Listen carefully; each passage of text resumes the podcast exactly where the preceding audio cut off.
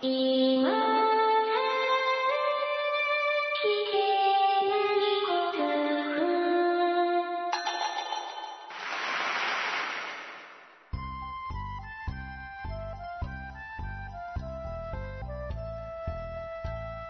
スコアを忘れるための文化系ゴルフポッドキャスト、今更聞けないゴルフを始めます。まこっちゃんよろしくお願いします。松尾さんよろしくお願いします。さて、はい。えー、まこっちゃんも僕もなかなかに忙しい日々を過ごしてはおりますが、まあなんとか収録をしてまいろうというようなことでございまして、えー、近頃ですね、はい。まあたまにあの特集、テレビ、あの、なんですか、前も言いましたけど、なんか、近頃テレビって、すぐなんか3時間特番とか、ね、4時間スペシャルとかなんか知らんけど、そういうのやるじゃないですか。はい。そういうのの中にですね、えっとね、この間見たのは大会 TV っていうんでしたっうん。け見たことある？聞いたことある。うん、聞いたことあるよね。ああいうのでたまにやるやつで、ロングパット対決みたいなのあるんですよ。うん。なんか、まあ通常だったらワンパットでは絶対入らねえよっていうような距離ってあるじゃないですか。うんまあ多分ね、十何メートルとか、そんな距離を、えー、4、5人ぐらいで順番に打っていって、で、プロが入れるか、アマチュアが入れるかみたいな、えーで、わあ、面白いっていうやつがあるんですよ。うん。で、えー、それ見てて思ったんですけど、うん。あの、ずいぶん前から僕これ気になってたんですけど、まこっちゃんのボールがもうグリーンに乗ってるとしますよ。はい。で、そこから、うん。まこっちゃんはあらゆる強さで、うんあらゆる角度で打てるとします。うん。で、どんな状況でも、ワンパットで穴に入れるっていうことは、うん。可能なのかどうかっていうのを、なんか随分前から僕は考えてまして、何を言ってるかわかりません？わうん。わかりませんね。かりませんよね。うん。まあ、例えばですよ。うん。まあ、グリーンのど真ん中に池とかバンカーとか、ボールが転がれない部分があるとしたら、まあ、そら、ワンパットじゃまず無理じゃないですか。うん。うん。そういうのはちょっと今は置いといて、うん。普通の形の普通のグリーンうん。で、アンジュレーションとかはちゃんとあるんですよ。うん。まあ、例えば、その反対を言いましょう。イメージしやすい、例えば1、2メートルのフックライン。うん。ね？ラインはたくさんあるじゃないですか。うん。もう強めにラインを消しましょうっていう、ね？うん。ね、ドンって、向こう岸にドンって当てて入れるようなストレートに近いパッティングをすることもあれば、うん。ジャストタッチでぬるぬるぬるコロンっていう、うんね、うんえっとうん、ホールの右から入れるパッティングとか、うん。それの途中ももちろんあると思うんですよね。うん。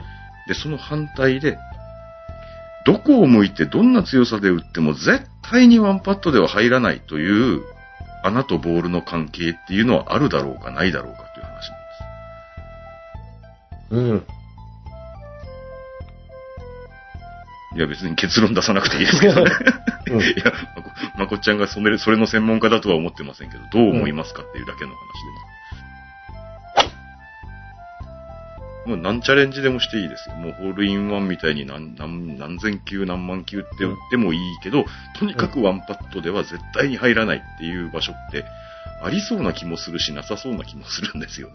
うん。うん。なんえっ、と、例えばもう、それこそ、カップに至るまでがものすごくスネーキーなラインになってる場合とか、うん。うん。そういうのは、なあもうこっちにばっかり行っちゃうなっていうことで、けど、ちょっと強く打っちゃうとこっちに転がっちゃうしっていうこと絶対あるはずで、うん。なんかその辺がね、誰かはっきりしたことを教えてくれないかなと思うんですけど、多分誰も教えてくれないと思うんですけど、皆さんどう思われますかねっていうようなことを、うん、忙しい生活の日々の中で考えてお考りますが。えてた。うんはい。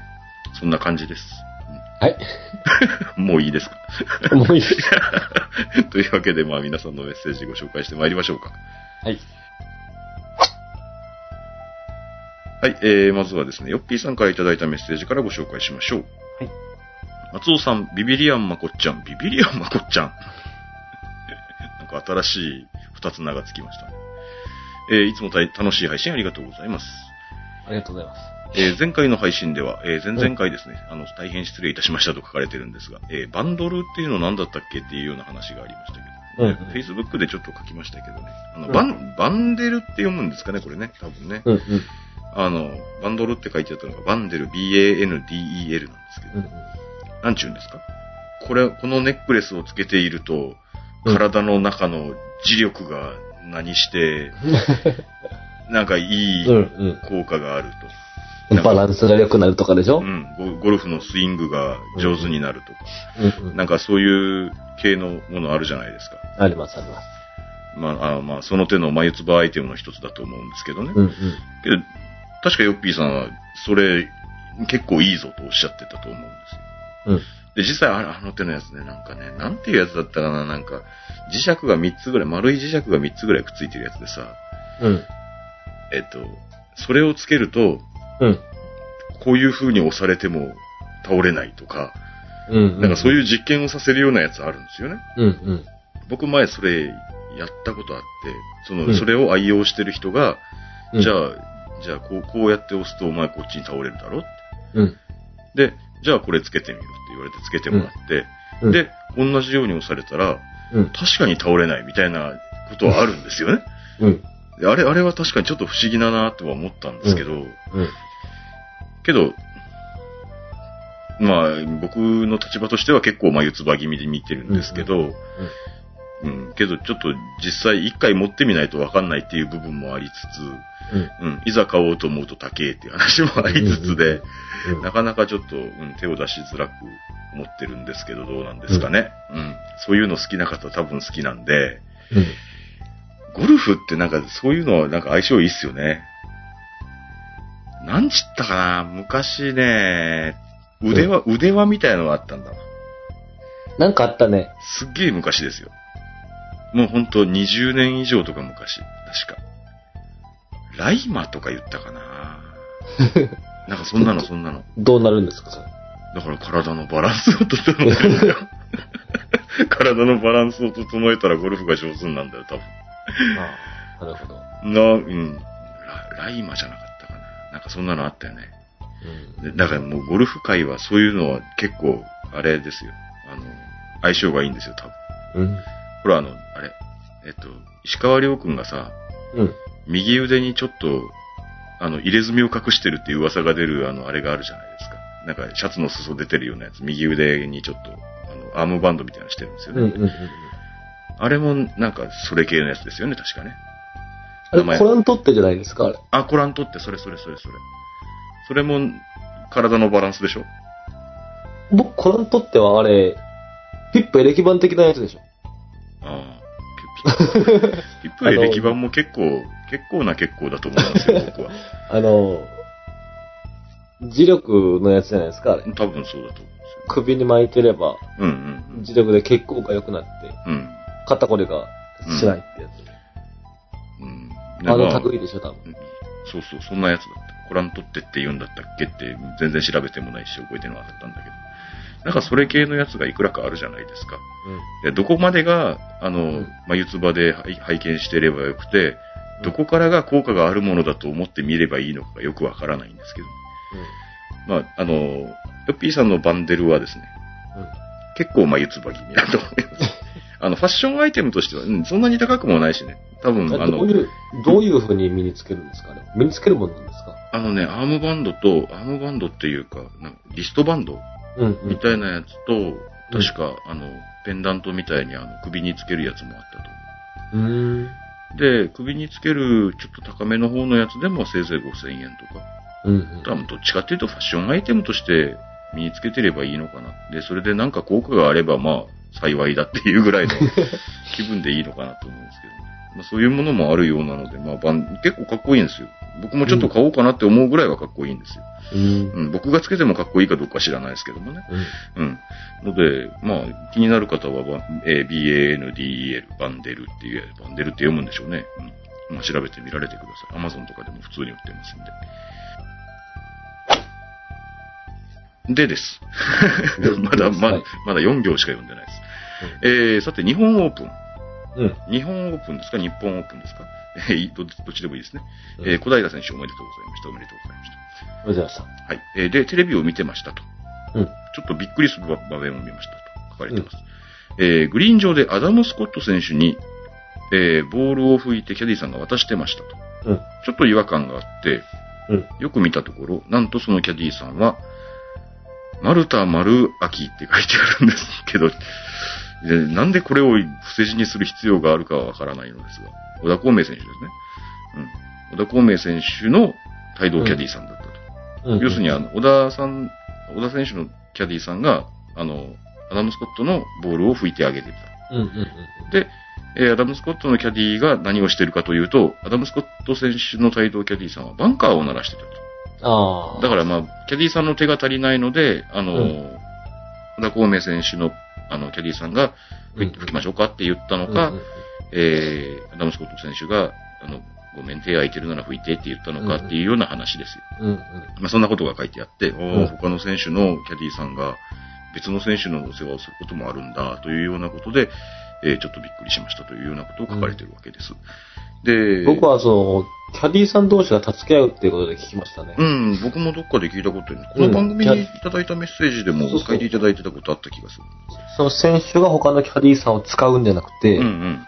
キャディーさん同士が助け合って、ああ、なるほどね。うん。っていう話は聞いたことあります。ああ、まあ、このシチュエーションで言うと、要するに、あの、アダム・スコット選手のキャディーさんが、あの、うん小田孔明選手のキャディーさんに、ごめん、スコット選手のボール拭いてあげて、みたいなことを言ったような感じかなっていう感じね。うん。うん。とか近くにうんうん。いたキャディーさん。まあ、例えば、小田さんのバンカーを鳴らしてた可能性もあるからね。ああ、なるほどね。アダム・スコット選手の、あもしかするとね。うん、近くにいるから、うんあ、ちょっと僕は鳴らしとくよ、みたいな。ああ、全体あ、的じゃあに。鳴らしててくれてるんだったら、うん僕は球をうんうん引いておきますみたいななるほ。ど。うん、そういう話も聞く、聞くというか、あるっていう話を聞いたことあります全。体的に協力体制にあるっていうことなんでしょうね。うんそうですよね。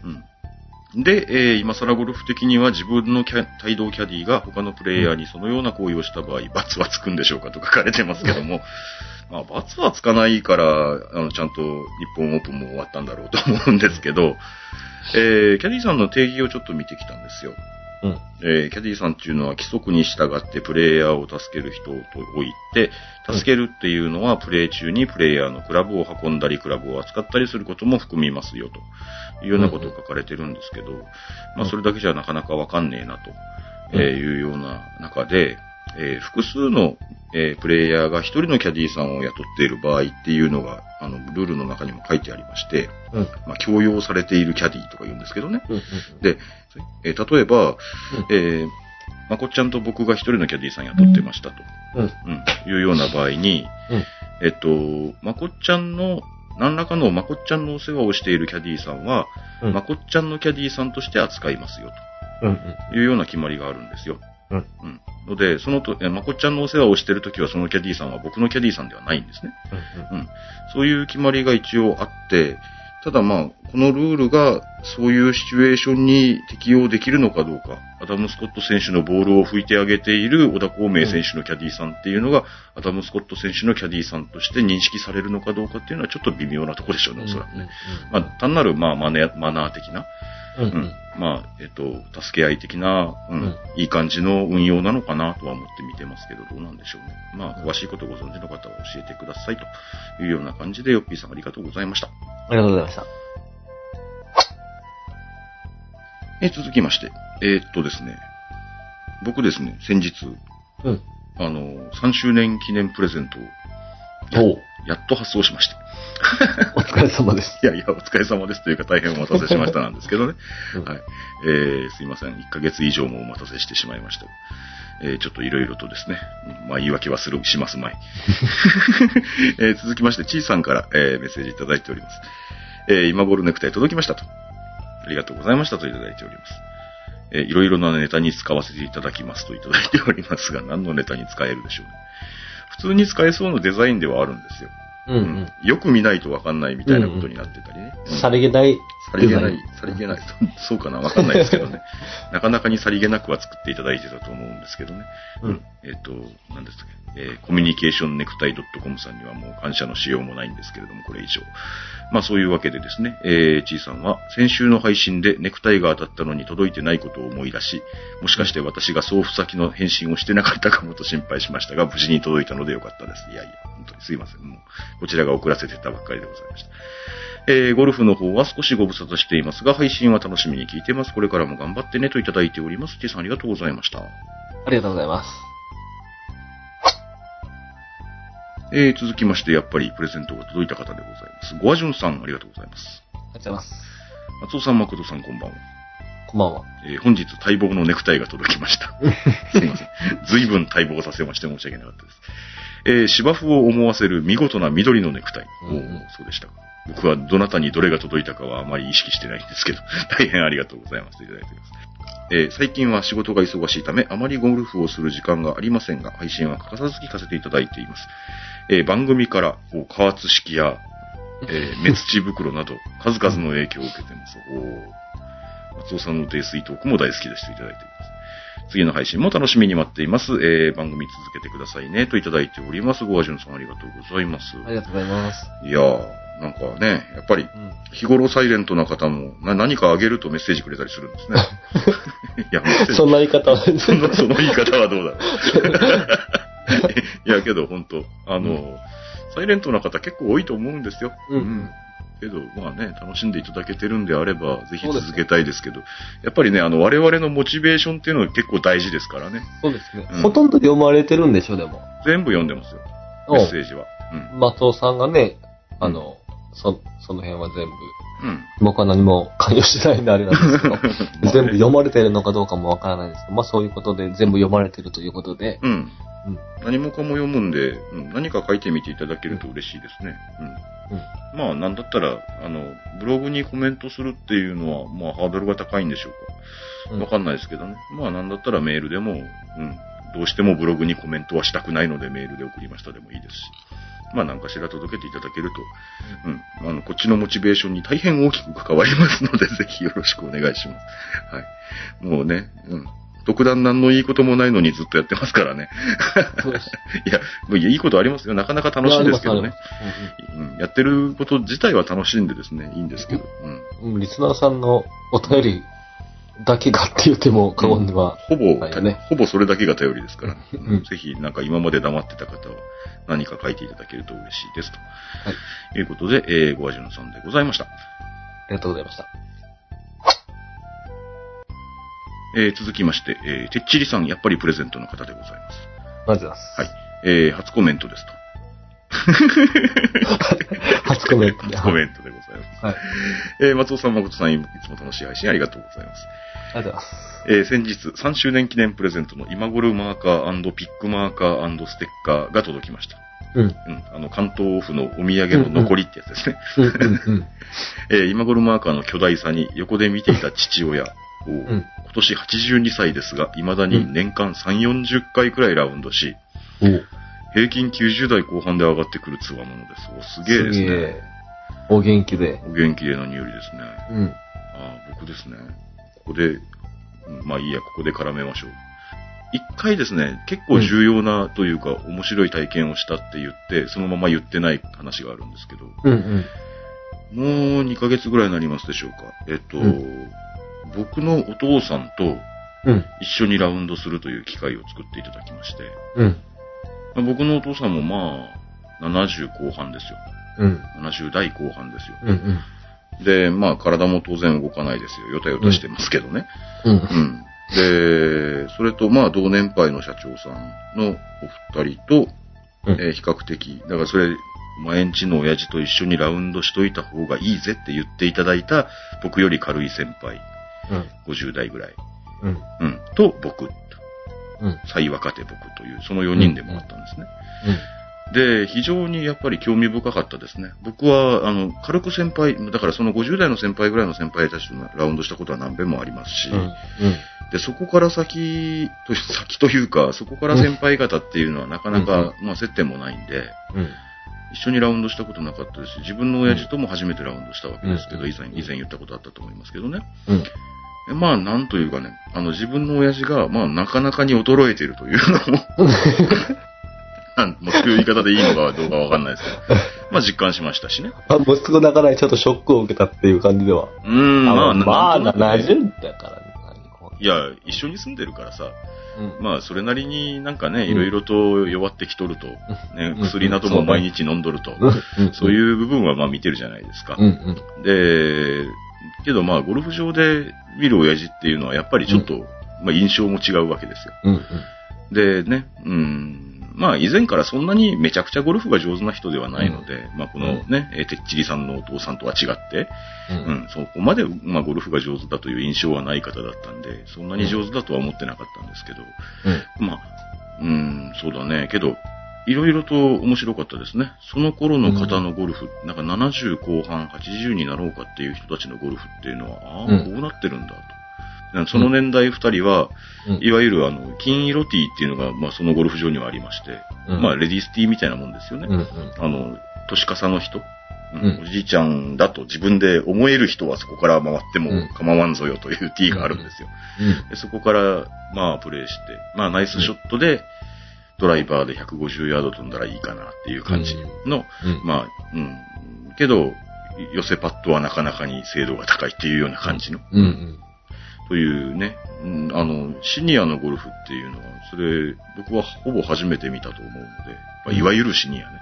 うん。僕、僕らの何一般的人間的なシニアね。あの、ゴルフ的なシニアのあの、50代以上とかとは全然違うんだよ。ううんん。そういうなんか、いわゆるおじいちゃんのゴルフっていうのも、ううんん、初めて見られて、で、自分の親父が、うん、ゴルフしているところも眺められたっていうのは、まあ、うん、なかなかの、うん、いい経験だったなと思ってるんですよね。うん。まあ、それ以外にもいろいろと言いたいことはあるんですけど、まあ、ちょっとてっちーさんのメッセージに戻りましょうか。えーっと、てっちーさんは、配信は去年の春から聞き始めましたと。えー1ヶ月くらいで過去配信も聞き終わりと。ほうほうほうやりますね。え ーあれですよ。体に良くないですよ。耳悪くなります。うん。精神的にもあまり良くないかもしれない。ああ、そうかもしれません。うんえーで、まあけど全部聞いていただいて、その後は中毒のように、毎週、ほらほらほら毎週の配信を待っている状態。中毒性があるって。中毒性があるんですかね。うん、そうかもしれないですね。えーっと、てっちりさんの自分のアイアンはって書かれてます。てっちりさんのアイアンは松尾さんと同じスリクソン G。おー、おうお肉子。おにっこ。スリクソンのおにっこ、スリクソン G でございますね。えーキャディバッグに至っては入手の経緯が松尾さんとほぼ同じ。うん。ええ。えー父親がコンペの景品で入手したスリクソンのキャディバッグ。モデルは違うと思いますが。ああ、この間僕が買い替えて、それは、うん、今、袋かぶって車庫にありますけど。うん、ああ、なるほど。これも何かの縁なのかと、勝手に親近感を持っています。いえいえ、ありがとうございます。えーこれからも楽しい配信よろしくお願いしますといただいております。なんとか頑張ります。ということで。僕、あの、キャディバッグも買い替えましたし、スリクソン G もちょっと浮気しようかと今考えてるんですけど、お。いや、今日ね、うあの、例のゴルパに行ったんですよ。ゴルフパートナーに。ん。よく行きますよね。あ、そそんなよく行ってないの。うん、練習場に行く時間はなかったんですけど、ちょっと、ちょっとゴルフパートナーに寄るぐらいの時間なら取れるだろうっつって、うん。で、仕事の帰りにたまたま通り道だったんで、うんゴルフパートナー寄りまして、うん。ただですね、なかなかいい状況の、あの、うん。水野のですね、うん。MP-H5 が、うん。H5、あの、中空のやつですよ。うん。うん。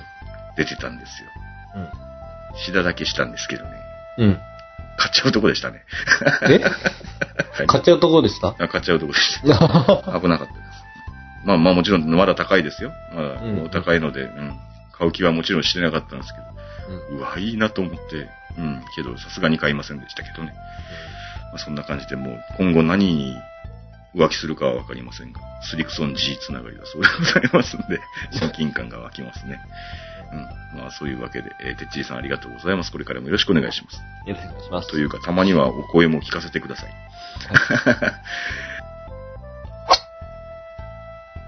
えー続きまして、チンタンピンさんからいただいております。ありがとうございます。チンタンピンさん。初めてですよね。初めてだと思います。えー、はじめましてといただいておりますから、はじめましてですね。えー、松尾さん、はじめまして松尾さん、はじめましてと。えー、だいぶ初期から欠かさず聞いております。ほら。ええ。今週はあれですか？初めましてもなんか多いね。今週はなんかね、あの、ん日頃、日頃、ね、あの、サイレントな方がうん現れている感じがあっていいですね。ありがたいですね。ありがたいですね。えーコメントは初めてですが、マーカーなどの、ただで物がもらえるときはコメントしておりますが、残念ながら、まだいただいたことはありませんと。うん。あーまだ当たってないんですね。あ当たってない方もいっぱいいらっしゃるでしょうね。うん。えーいえ、恨み節を言うつもりはございません。えーただ、多大な影響を私に与える今頃と。ええあやはりですか。いや、まあ、でも、いい影響とは言ってませんが、あれは。カーツも買いましたし、もう、ゴアシューズも物色中ですし、えラウンドの時は1リットルのペットボトルを持参しますし、えうん。以前からやっていたのは、えっ、と、メツチとボールマークの修繕ぐらいですと、うんうん。僕はラウンドの時は2リットルのペットボトルですからね。イバルトは、まあ、イバいや、ルト。イバルト、イバルトじゃないですか。重たいだけですけどね。えー意外とアイテム系人気ありますね。人気ありますね、やっぱりね。うんうん。取り上げたアイテムが買いましたとかね。うんうんアイテムを買いましたとか。うん。で、ところで、また無料でもらえるのでということで、ゴルグルのアプリもの乗っかっちゃいましたと。ああいや、ゴルグルは乗っかっちゃっていいと思いますよ。えーすぐにウネッティとオリジナルティが届き、えーしかもご丁寧に専用の便箋に運営に関する熱い思いを書いたお手紙も同封されておりましたと。うん。ええー今頃お聞きのリスナー様には、えーウネッティを余分に2本追加してくれるという、そうらしいですよ。えー松尾さんでなくても、おいおい大丈夫かと思ったのは言うまでもありませんと。僕もちょっと心配してますけどね。あの、皆さん今からゴルフ、あの、予約するときは、ゴルゴル経由でしてあげてください。まあの、この間まで知らなかったんですけど、ゴルゴルさんが、だから、そこで利益を得ようと思ってるというようなことをどっかでおっしゃってたのを見ましたんで、うん。だから予約してあげるとゴルゴルさんにいくらかお金が入るんでしょう、多分。わかんないですけどね。で、ぜひ、あの、皆さん、ゴルゴル経由で予約してあげてください。はい。よろしくお願いします。よろしくお願いします。うん。で、えーっと、その厚さゆえ、ああ、そのね、あの、ゴルゴルさんのね、あの、情熱ね、うんうん。情熱ゆえに、えー毎日ちょこちょこといじってみようかと思っております。いろいろ書いてあるんで楽しいですからね。ぜひちょこちょこいじって、予約もたまにはしてあげてください。えー毎回外れのないアイテムをご紹介いただき、感謝するとともに今後も楽しく拝聴しますので、お体にご留意くださいといただいております。ありがとうございます。チンタンピーさんでございました。はい。まあ、外れのないアイテムをご紹介していかないといけませんね、まこっちゃんね。そうですねうん。。なんとか頑張りましょう。はい。うん。まあ、そういうわけで、えー今週のメッセージはこのくらいにしましょうか。で、えっ、と、ちょっと、うんあの、近頃毎週、あの、番組後半にルールの話を若干してるんですけど、今日はですね、あんまりルールとは関係ないっちゃ関係ない。まあ、ルールも出てくるんですけど、まこっちゃん、コールオンって言われて何のことかわかります？コールオン。コールオン。コールオン。聞いたことないですか？何か凍るんですか？凍らないです。ふふ冬だし。冬場にあ、冬場に ティーグラウンドが凍るとか。違います。違います、違います。こういう、まあまあいいや。うん。えっと、まこちゃんはやったことありますかね？あの、パー3のホールでですね、はい。えー、まあティーショットします。うん。で、ティーショットが、まあ、グリーンに乗ったり乗らなかったりします。うんうんで、それを全員グリーンに乗った段階で、うん。えー、一旦マークします。ああ。マークしてピックアップして、うんで、次の組に打っていいよって言うんですね。うん。それがまあ、コールオンなんでしょうん。う。呼ぶようなか、あれね。うん。で、それを、まあ、あの、キャディさんに促されたり、いろんなことがあったりしてやることがあります。うん、僕も何遍か、コンあまあ、コンペとかいろんなところでやったことがあります。うん。あれが、まあ、わ、わかんない方いらっしゃいますかね。で、要するに、あの、僕たちが、のマークしてピックアップした間にティーショットを一旦打ってもらう。うん。うん。打ってもらったティーショットはそのまま置いといて、また僕らは、えーパッティングをその段階から始めましょうと。で、僕らがパッティングしている間に、後ろの組はじわじわこっちに近づいてくれば、時間の節約になりそうな気がするじゃないですか、というようなものです、コールオン。うんやったことない方はあまりいらっしゃらないかもしれません。大概のゴルフ場で、まあ、やられている場合はあると思います。僕は結構な確率で、コンペとかの時はそれをやれと言われることはあります。ただ、うん。僕以前から、これ本当にスピードアップになるんだろうかと思ってたんですよ。うん。うん。で、多分ならないんですよ。おそらく。あれがスピードアップになるのはですね、えっと、そのパー3のホールの次がうん。混んでるとか、ああ。早く行ってもしょうがない場合うんうん。とかなら若干混雑緩和にはなるかなとは思うんですよ。テティーグラウンドからグリーンへの移動が、時間がかかる場合とかね時間がかかる場合とかね。うん、ものすごくちょっとくねくねやっててとかね。うんものすごく長いとか、うんうん。うん、谷をものすごく迂回するとかね。うんうん。そういう場合だとね、その間にうん。ホールアウトできますから。うんうん、若干は、うんもうんもちろん何かに貢献する場合っていうのは考えにくくはないんですけど、うんうん。それでも本当にすごいスピードアップになるかというと微妙とうん。思うんですよね。うんあともう一つ言うと、うん。何より気をつけないといけない安全面にちょっと不安がある。うん。そうね。大体あのなんかネットみたいのが用意されてて、これの後ろに隠れてねみたいなところまで用意されてますけど、うん。まあそれも含めて、うん、ちょっと微妙と。で、あれをね、あの、オフィシャルのキャディーさんとかがやらせてると、やっぱりね、あれ結構楽しいですよ、見てたら。後ろの連中のショット見られますからね。うん。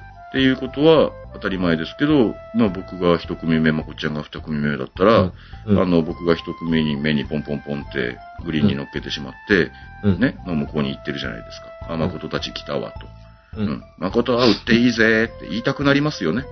間違いなく松尾さんを狙いますよね、うん。い やいや、そう、うん、命は狙わないでほしいですけど、誠打っていいぜって。僕 松尾にちょっと当たらんかな。で、誠打っていいぜっていうのはなんで言うかっていうと、それはあいつらのショットがどうなるか見たいっていう部分ありますから。っていうことは、それはセルフプレイでもやりたいと思うやつ出てくるはずで、そうなってくるとやっぱり危険じゃないですか。うん。だから、あれを、なんか単純に、うん。なんていうんですか、まあ、いわゆるゴルフ場のマナーとして、あの、定着させるのはいかがなものかというような部分があるんですよね。まあ、あれが公式にどう考えられているかというと、うん。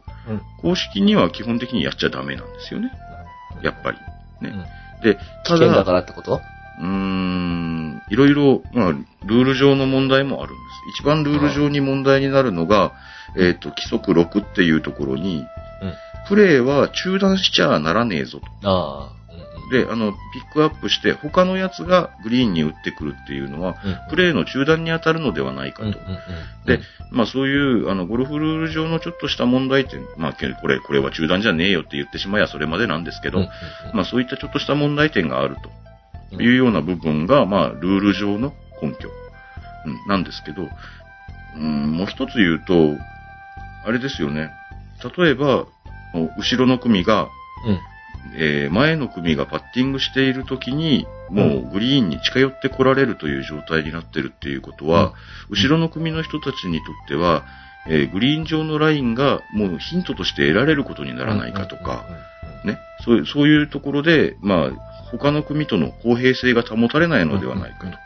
そういったところがあって、だから公式競技ではあまりやらない方がいいよねっていうようなことになってるみたいなんです。うん。で、もしやるとすれば、それ用のね、なんつうのかな、えっと、ローカルルールの型というか、うん。のがもう、あの、ほぼ決まってて、ほ他にもルールで言うと、あの、ボールをピックアップできるのが自分か、ね、うん。自分が指示した人うん。ということになってるんで、うん。それも、だから、あの、前の組のキャディーさんだったりなんだったりが、マークして拾い上げるわけですから、指示もらいようがないじゃないですか。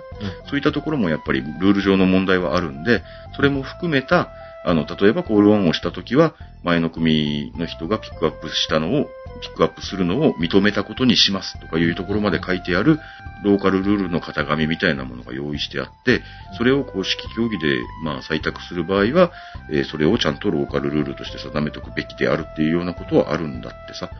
うん。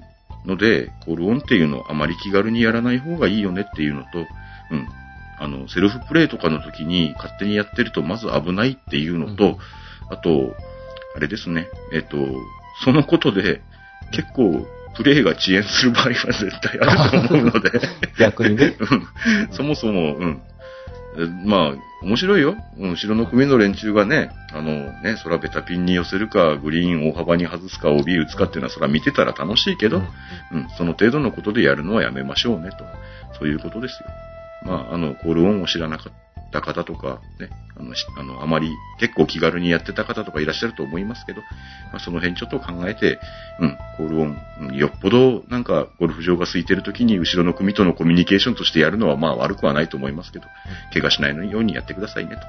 そんな感じでございまして、えー今週の今更聞けないゴルフはこのくらいにしましょうか。当番組、今更聞けないゴルフはブログを中心に配信しておりまして、iTunes などの自動配信ソフトウェアでお聞きいただくことをお勧めしております。ブログにはコメント欄はもちろんメール、Facebook、Twitter など皆様のお声を頂戴できる方法を取りされております。気になることでもございましたらご連絡お待ちしております。番組では主にブログへのコメントを番組メッセージとして取り扱っておりますので、番組で取り上げてほしい内容はブログへコメントをお願いします。iTunes のレビューは相変わらずお待ちしておりますし、e メールアドレスは今更ゴルフアットマーク gmail.com です。それではまた来週あたりお会いしましょうか。はい。ありがとうございました。ありがとうございました。